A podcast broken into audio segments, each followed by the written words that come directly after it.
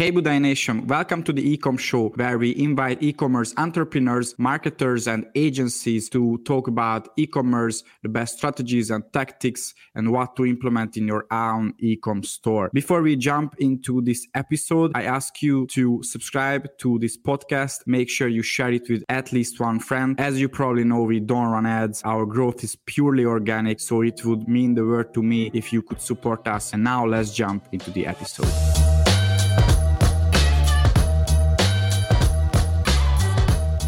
Hey everyone, here is Daniel Budai with a new episode of our e-commerce show. And today I'm here with Charles Tichenor. He's the founder of Disruptor School and also partner in uh, multiple businesses. So his business focuses on education in the PPC world, and uh, he works. Uh, he worked with several big companies, just to name a few: CBS Television, uh, Nissan Infiniti, various Henkel brands, uh, such as Schwarzkopf, uh, universities. So you name it, a lot of different companies. And I think you started online marketing more than 15 years ago, right? I remember your hand when somebody. Yeah.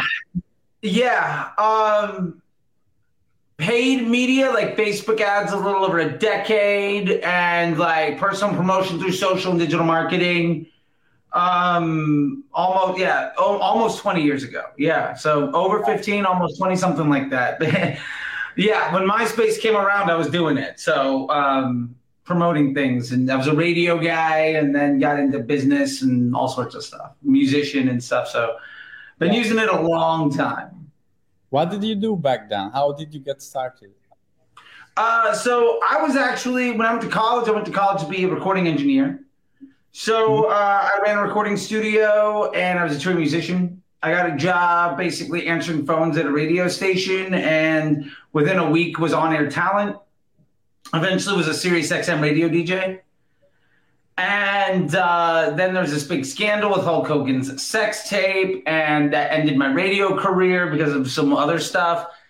And uh, you know, court appearances and charges are being handed out, and I basically fled 2,500 miles to California and got a job uh, at an ad agency working for like 10 bucks an hour. Um, doing like illegitimate organic growth hacking for like Disney stars and, and, and stuff like that on their YouTube videos.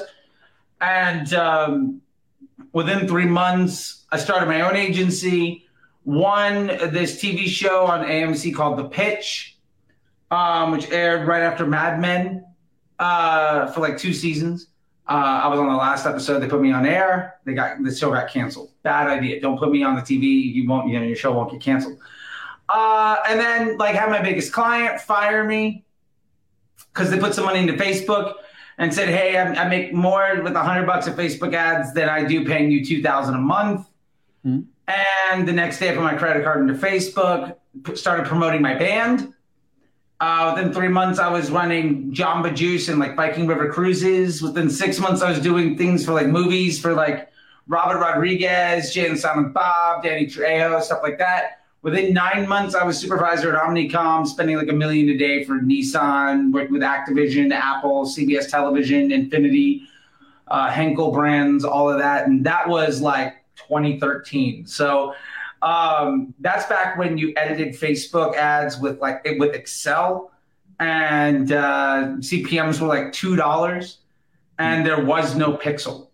Um, no one Facebook pixel. Every action had to be coded in its own pixel. It was a whole mess. Uh, mm-hmm. so that was that was that was a long, long time ago. Back when there was one rep for everybody west of the Mississippi River, uh, west of Chicago, and um, well, I had a seven-figure budget, no nobody to hang out with at, at work because everybody dealt with like Yahoo, Gemini, and Google Ads. Uh, and so when they came, we became real good friends got to meet them, got to know them, got to do a lot of tests because they had a big budget. They was like, hey, we have new things. Can you try them out? And I had a very large budget with basically no boss. So I tried out a bunch of new things. I ended up being like the first person to run lead gen ads and I run a lot of case studies. And since then I've been on the cutting edge for like DPA and canvas ads and advanced matching and dynamic ads and you know, uh, all, all, all sorts of that fun stuff. So it's been a long, fun road of being agency side, brand side, uh, vendor side, and then in education and consulting uh, for everything from lead gen to insurance to SaaS companies to big international evil conglomerate corporations and like mom and pop shops. And uh, yeah, it's been a lot of fun. Yeah, that's amazing. That's a great summary of the last 20 years.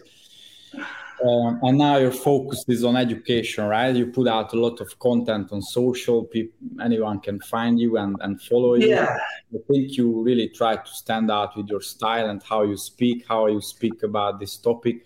If you should uh, sum it up in one minute, how you are different than you know all um, the- yeah i would say 98% of people that run facebook ads have no clue how facebook works and they even they have an even less understanding of how the work they do impacts the business's bottom line um, a lot of people think things like targeting matters or ROAS matters or metrics like CTR or CPC or conversion rate are important.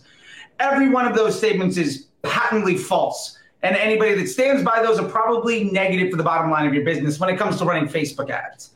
Um, so I basically teach from the perspective of what's going to actually help the finance department and what's going to actually grow the business. And generally speaking, that directly opposes what most people teach because most people have no idea what they're doing. And they got into this when it was a bull market and attention was really underpriced. And at best their number one job is con- their number one skill is convincing other people to think that they have any clue what they're doing even though success is defined as failing 19 out of 20 clients, that's great. Like if you have a if you have a five percent success rate, that's phenomenal. In my world, that is tragic because of all the harm that's being done. And Disruptor School has an over 90% success rate of brands basically never needing to go back to agencies and scaling with multiple exits in seven and eight figures. Um, and another one that's on its way to do a nine figure exit in the next year or two. So um, yeah, that's that. The long story short is I actually know how it's built because I actually helped build it. And I don't focus on the ego of the marketer making a report that makes me feel good while the finance department doesn't give a damn. Um, I actually help make businesses more successful by making Facebook easier and using it the way it was designed to be used, which basically means I am like, I teach what less than 1% of people are actually doing. So it's a phenomenal opportunity for everybody out there to actually get good. Yeah, I think before COVID, uh, those let's say five, eight years, that was amazing and bull market and you know drop shipping and many different you know ideas. They they really um, they could skyrocket people to seven, eight, nine figures, and most of it, it just doesn't work anymore. Um, but yeah. earlier than that, so as, and as you said, you help them build this whole system. So what would you say if not these metrics these are not important? What what is the key thing here with facebook ads? Yeah i mean the key thing i think to understand is that the job of a facebook ad is to amplify an existing business model. Hmm? so basically takes your business and it turns up the volume. It won't solve it right? Because many guys no, no it can't solve your problem right? Like it'll just amplify whatever's happening. So if your business is broken spending money on Facebook ads will break your business faster and waste money. Um, and if your business is successful, Facebook will amplify it. And to be fair, if your business is successful, you can do Facebook really poorly and still be successful.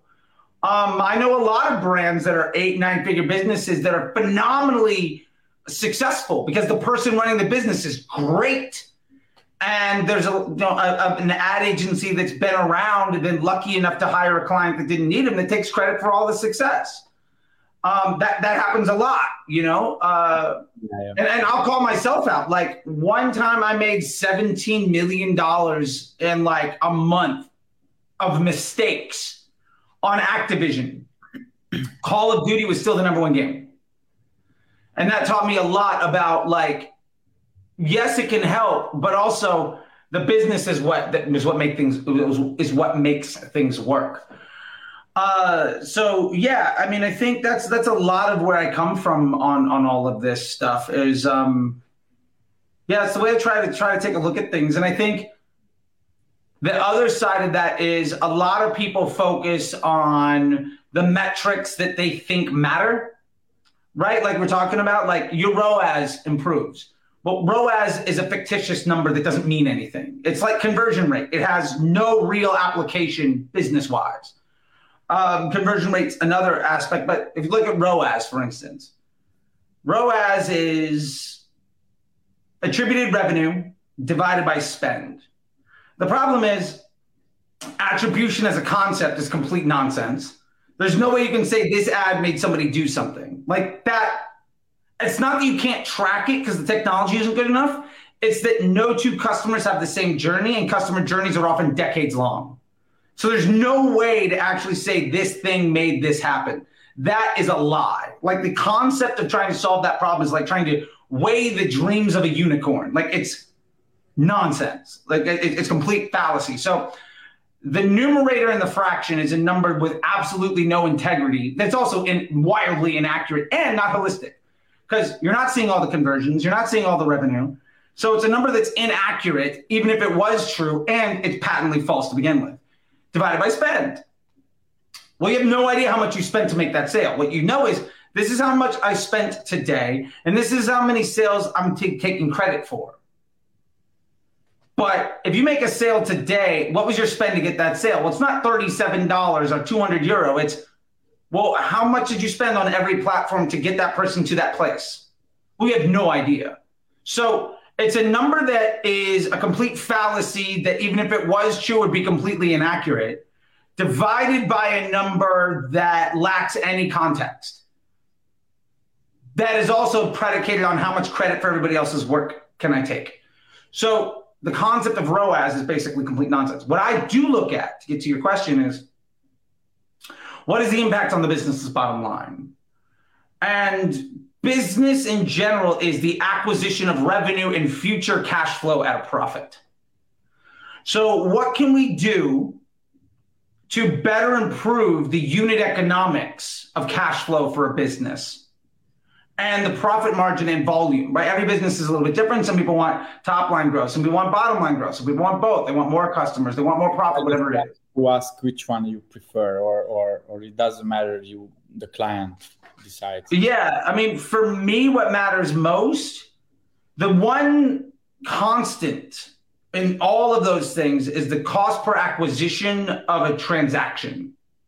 Mm-hmm. So how efficient are you at driving revenue generation? How efficient are you at getting a sale to occur?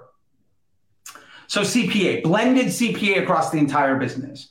And ultimately, dis- your definition of success should be defined as when you spend money, how good are you at moving the KPI for the business with respect to how efficient you can call, you can acquire transactions.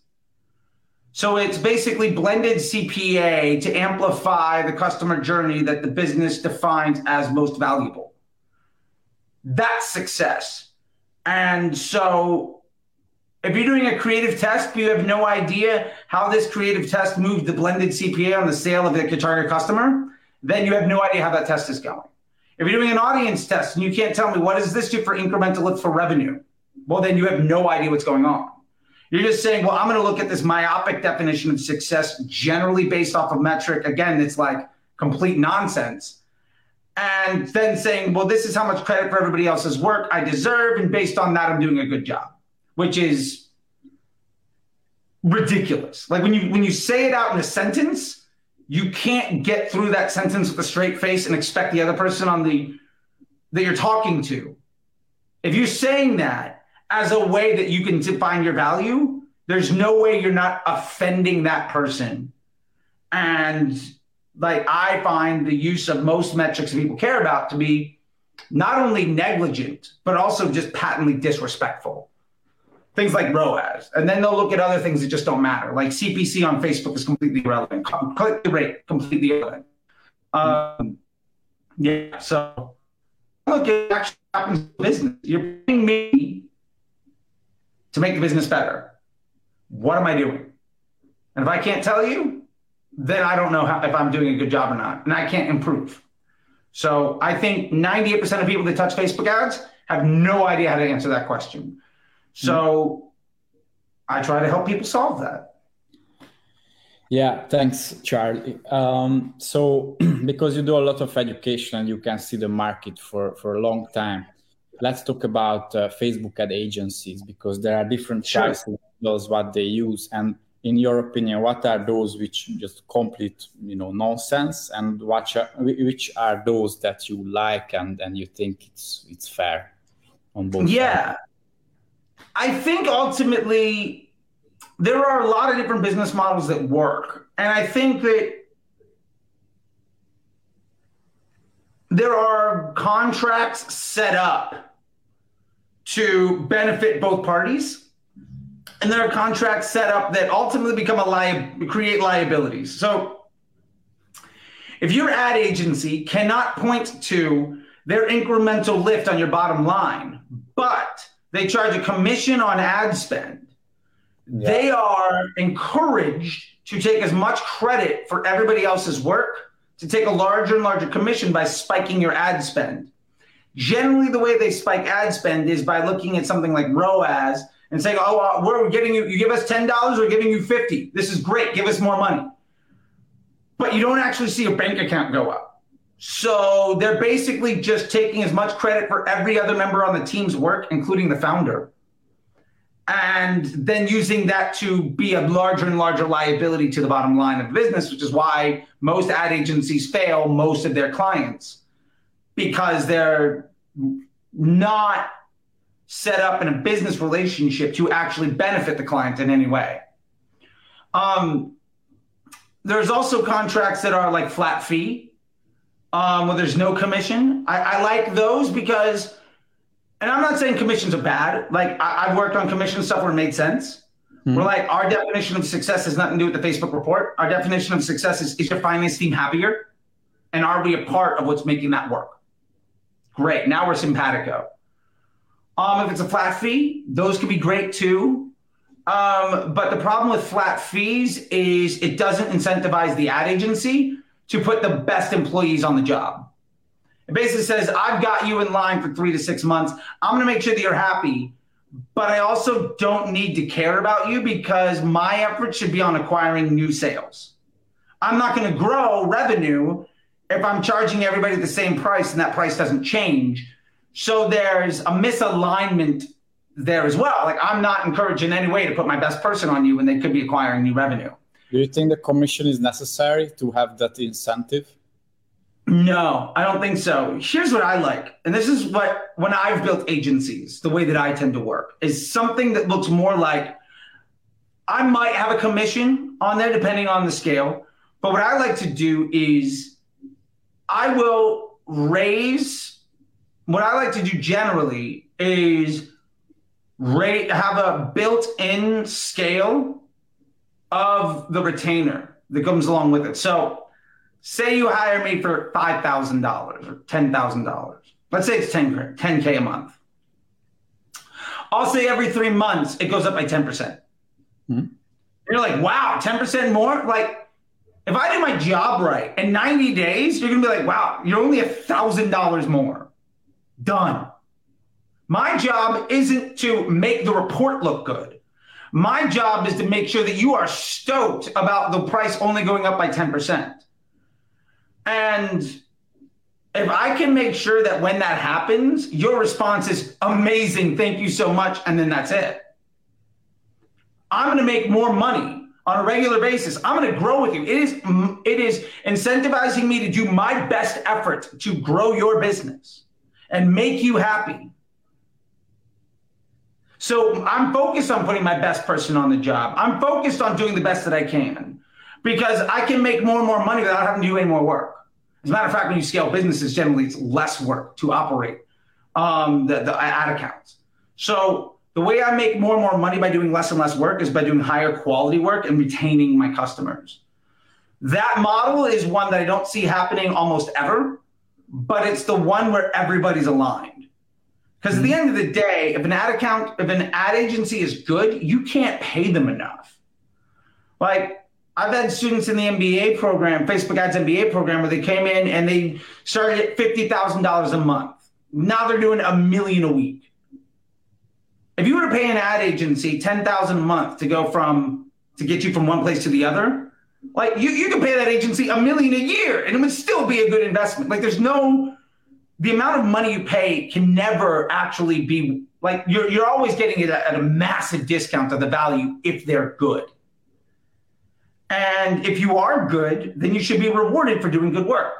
So anyway, that's the way that I like to look at things. And in general, I will either do that on the contract or I'll do it with the media buyers, where the media buyers make more money as the contract goes on.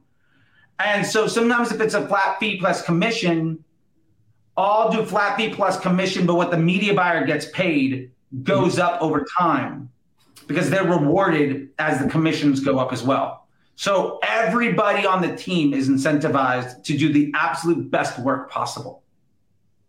Yeah, actually, you are the first person who is saying this model. But why I really like because agencies they usually struggle how to increase the value of uh, one of the, one client. They try to sell multiple services, but I'm not a fan of that. I prefer you know focusing on one thing. And if you use this model, then uh, the agency solves this problem. You charge more and more and more, but also you generate more money. So you are aligned with the client actually that's very smart so yeah so it's like say for instance i have half a, i have five clients that i'm charging five ten thousand a month hmm? if at the end of the year i lost one client but everybody else has gone up by two grand three grand a piece i'm making more money doing less work. Yeah. And my clients are stoked. I actually don't need to bring on another client. Like it's actually almost counterintuitive for me to bring on more clients because if it if it costs me to do less quality work because I'm built in pay raises on a regular basis. So it's a really great way for a freelancer to make tremendous money um, in a way where, let's face it, generally speaking, most ad agencies' biggest problem is their sales department's not keeping up a new flow of clients. Yeah. If your ad agency's biggest problem is your sales department isn't good enough, what that tells me is your ad agency's biggest problem is you're not good at your job. And that's your problem. Um, you can't say, look, we don't meet the needs of our clients. They don't like us. Our biggest problem is we don't have enough sales. Like that's a complete misalignment. And there's also this like complete narcissism to that business model because it's basically saying, oh, well, if the client fails, it's not our fault. And if it is our fault, well, it was it's like not our responsibility. Like the, the, there's so many removals of accountability to the fact that what you're doing as a business is causing harm to other human beings and charging them a phenomenal cost to do it.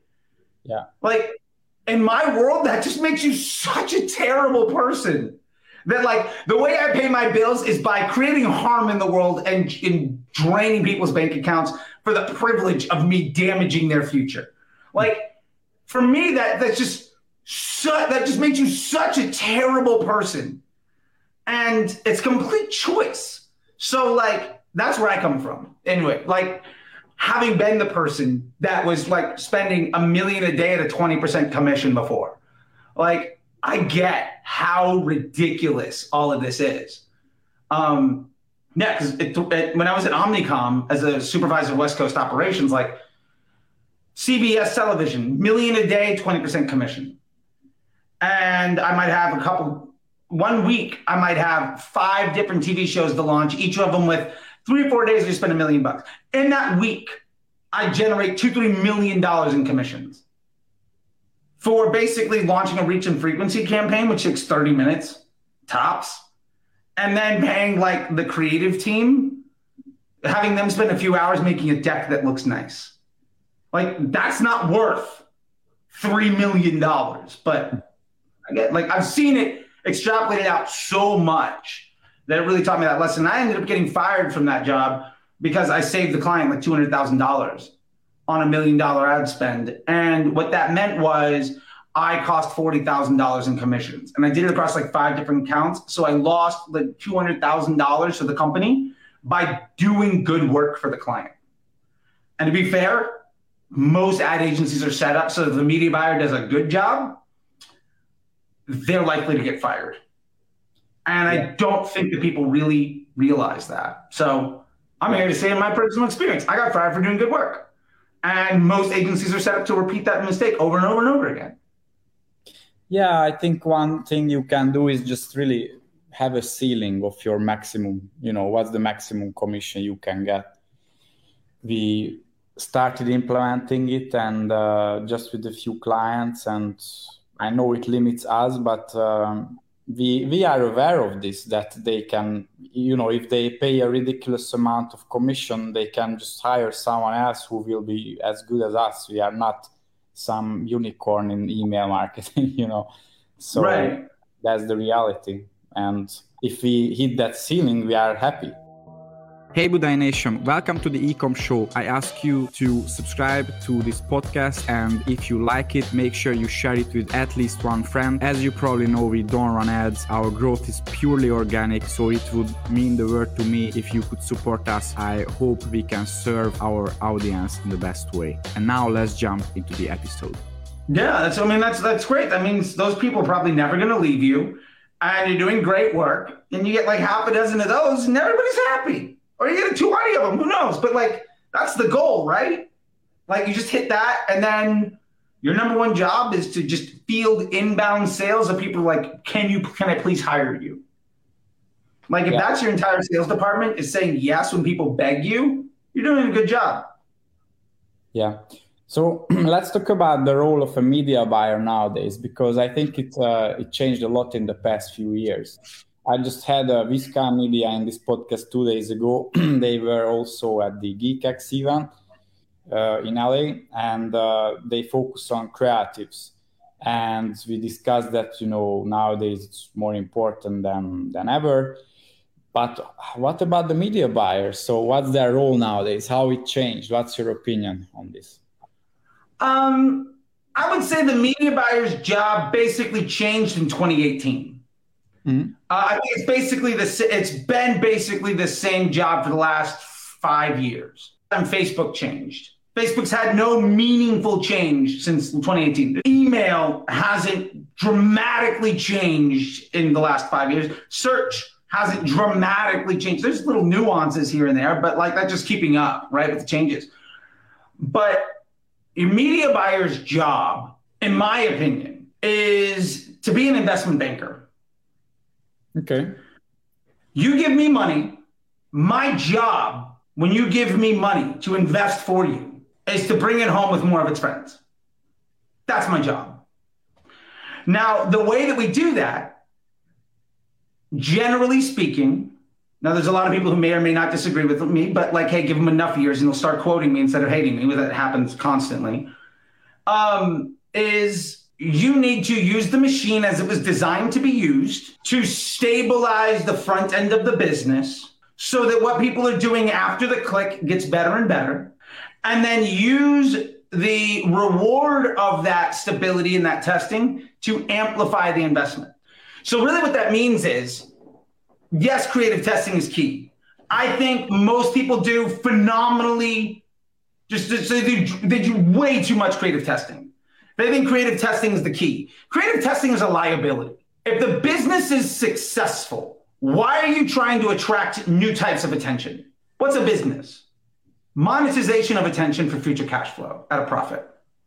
If this works, and I say the path to success is now to completely just mess with the front end of this and try to attract all sorts of new types of attention create massive instability, and invest the majority of my money in losing ideas. That there's no conceivable way that that's going to end in a net positive result. Like that doesn't make any sense. I think that the reason creative testing is working for folks isn't because the new ads are great. It's because when you launch a new ad, Facebook does show it some preferential treatment.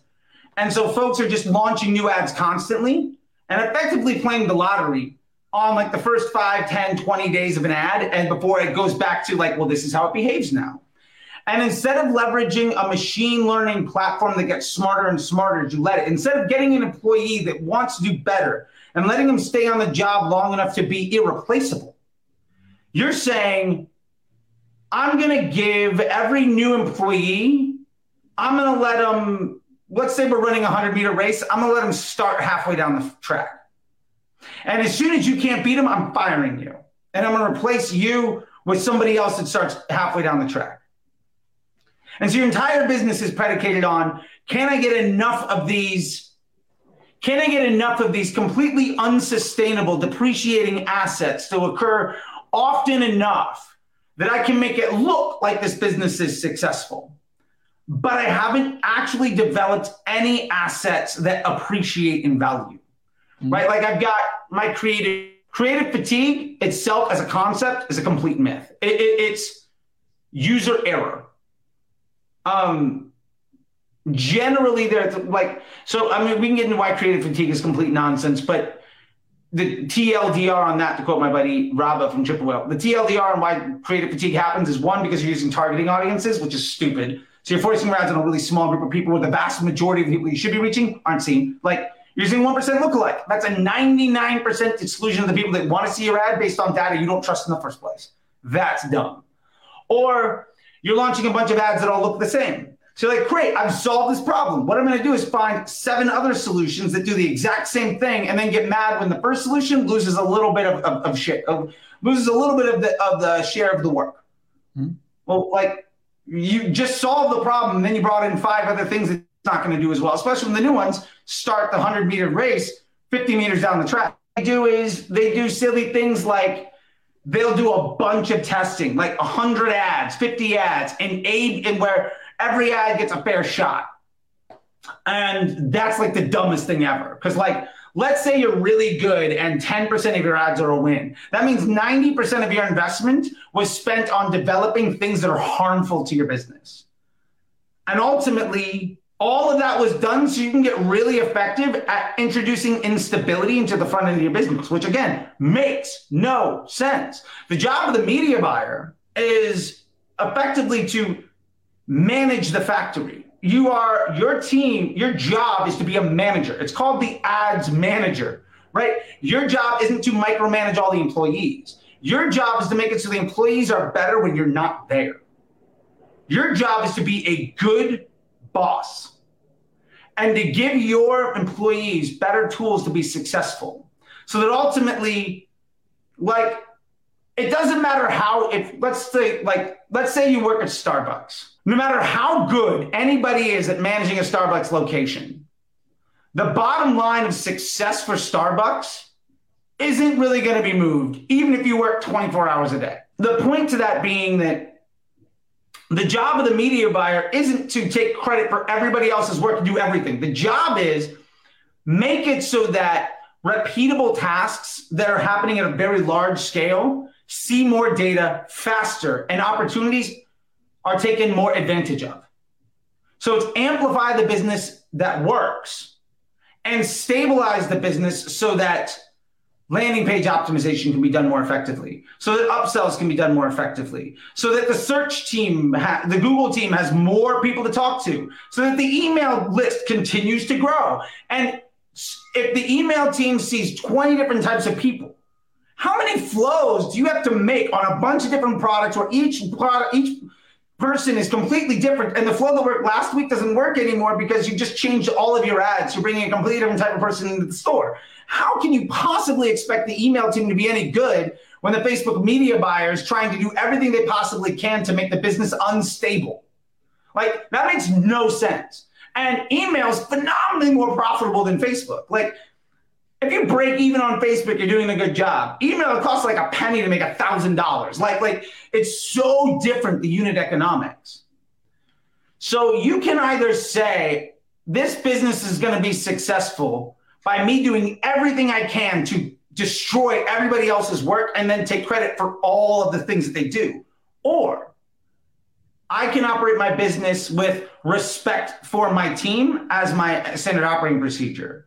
I'm going to stabilize what works. And when something's effective, I'm going to bring in more of it. And ultimately, I'm going to let the business grow because what I'm doing is I'm amplifying the value of everybody else on the team. That's the media buyer's job.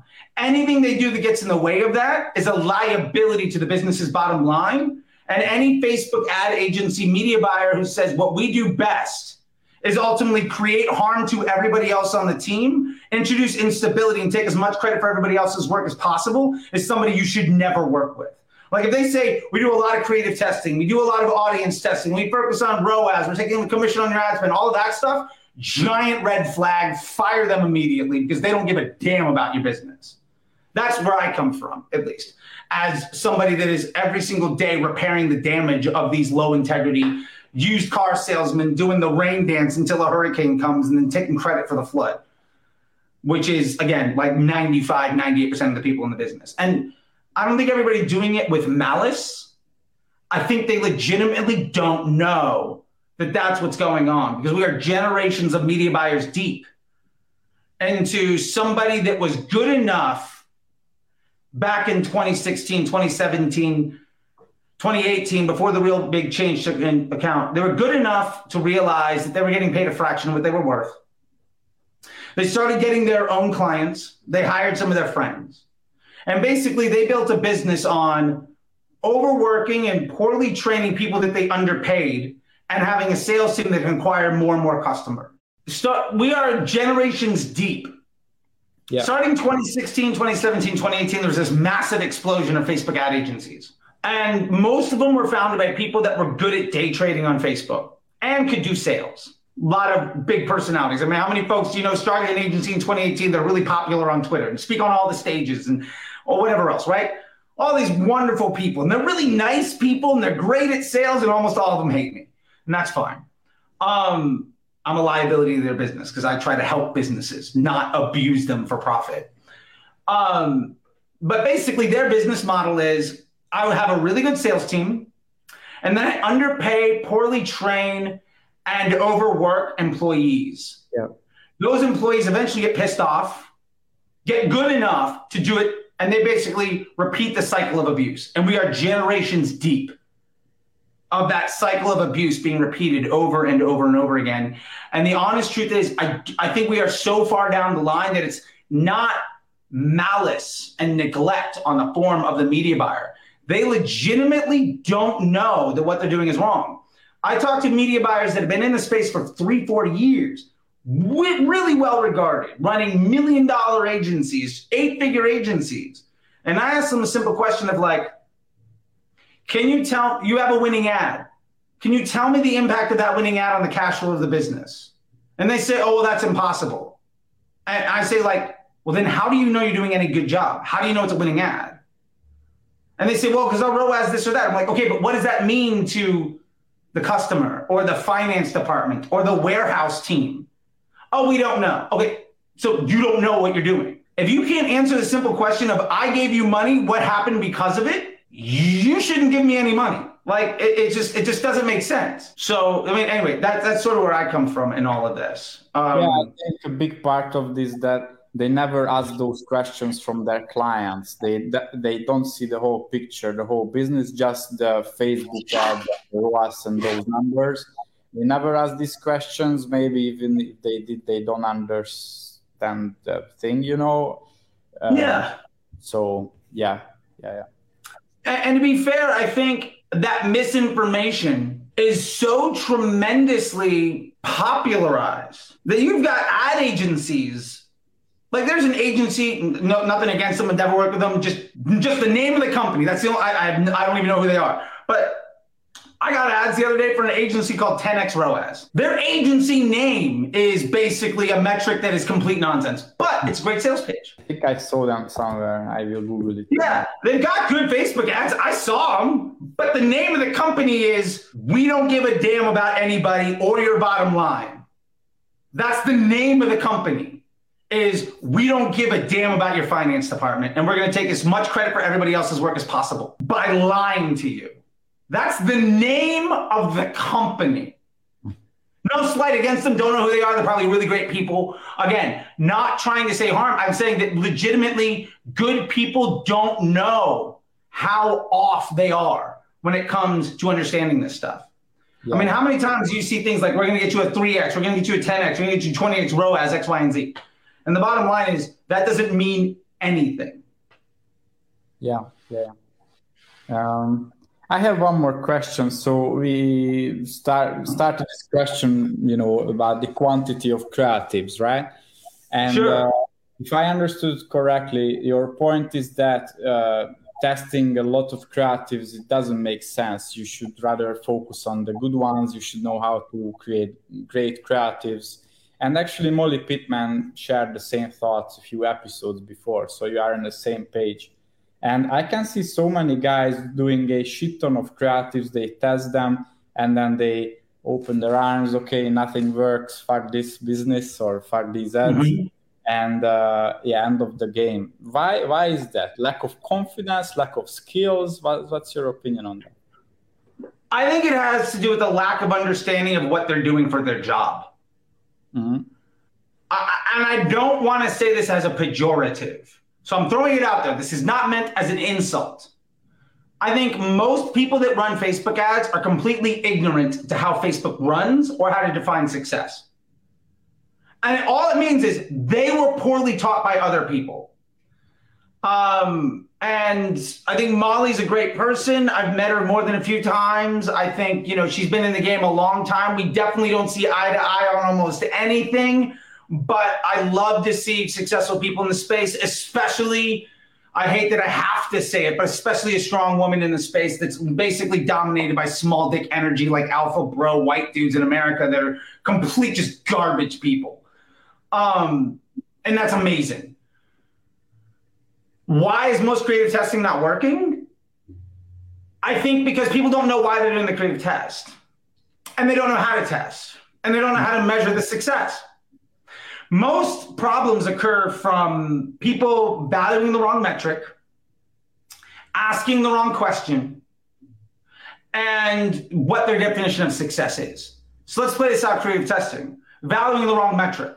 They're looking at ROAS or they're looking at CPA on the platform. But like, if I launch 100 ads and something sell, gets five sales and the ROAS or the CPA is great, that ad is just the one that was lucky enough to move it. What was that metric doesn't mean anything.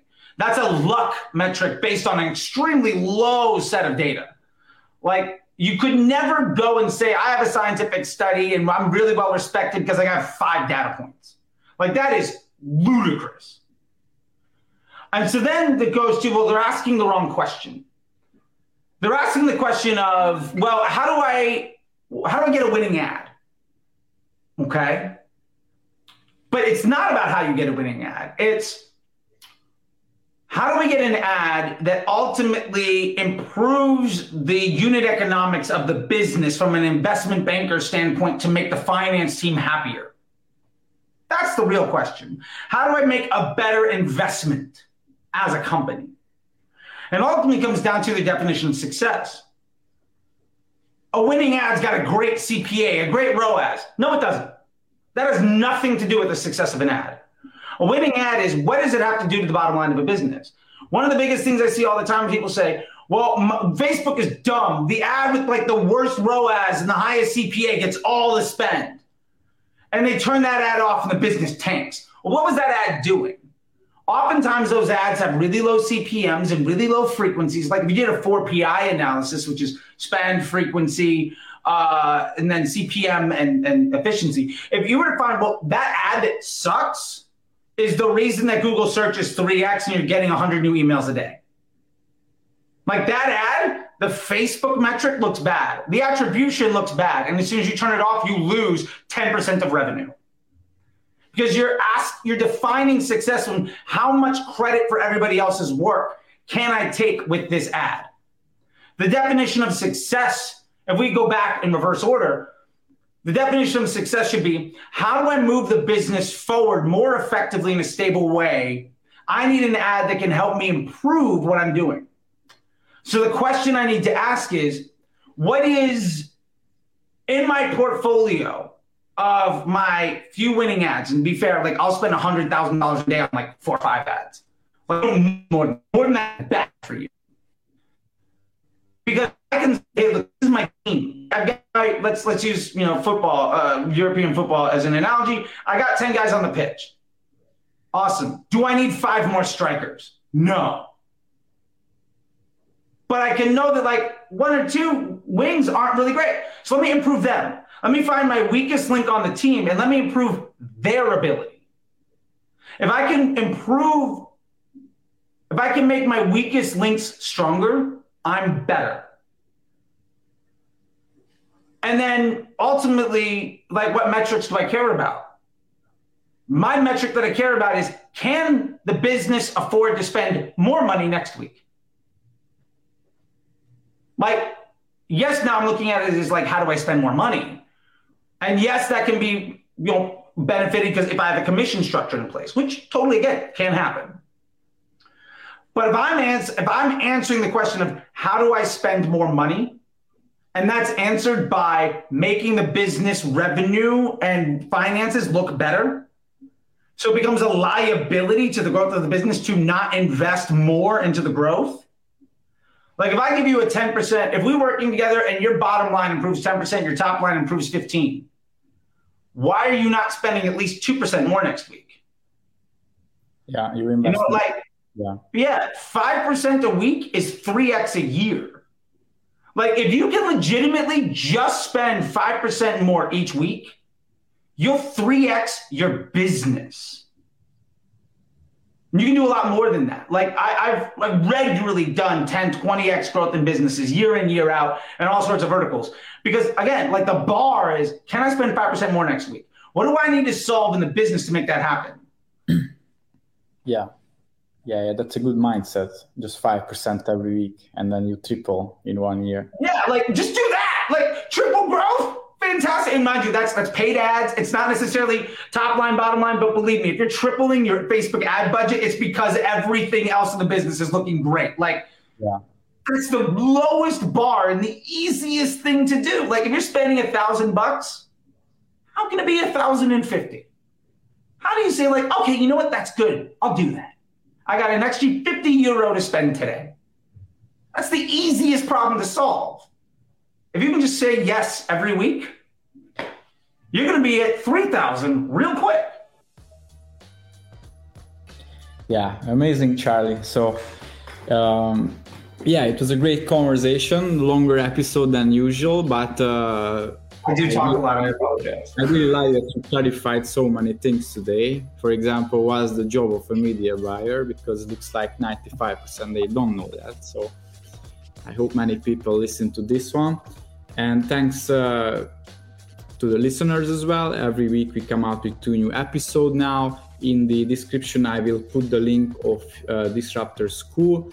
Also, I will yeah, I love your T-shirt. What it says? Fuck ROAS. Yeah. yeah. Yeah. If you disagree with this, DM me and I'll help you be less of a liability to every person you ever do business with ever again. yeah, amazing. So, yeah, we will put the links into the description so you can reach out to Charlie. Great guy from uh, LA. And also, I will put a link into the description, which is a free email marketing audit checklist that we use with our clients too. You can go there and download it. Stay tuned, everyone, and have a great day.